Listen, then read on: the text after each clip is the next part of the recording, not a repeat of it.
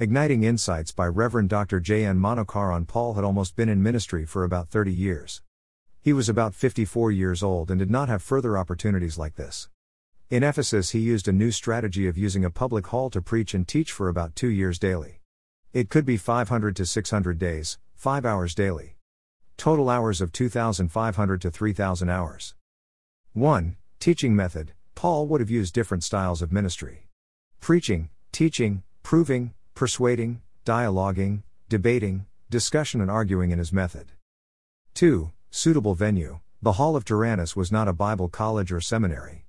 Tyrannus was either owner of the hall. This hall could be rented out by visiting professors or a hall built in his memory by an institution. three. Appropriate time. In those times, people used to work in the morning after sunrise and take rest and resume in the evening. Paul chose the resting time between eleven a.m. to four p.m. for his lectures. Morning hours could have been classes of the institutions. The rest time rent could have been cheaper. Visiting people also could come to listen. Paul also worked, hence used his resting time for preaching. Acts twenty thirty-four. four. Target audience. The most likely period was fifty-three to fifty-four A D. His focus was the northeast coast of the Mediterranean Sea, comprising most of modern-day Turkey. The estimated population was about two million people. All these residents of Asia Minor heard the word. Acts nineteen ten.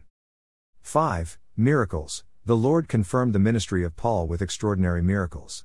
Acts nineteen, eleven to twelve. six. Copycat ministries. The sons of the high priest Sceva tried to imitate Paul, casting out demons, but were overpowered by demons and fled bruised and naked. Acts nineteen, thirteen to sixteen.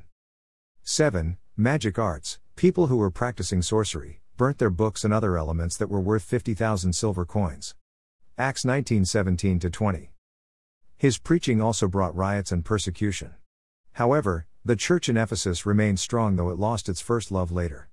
Revelation two, one to seven, how many can share like Paul for five hours daily for two years?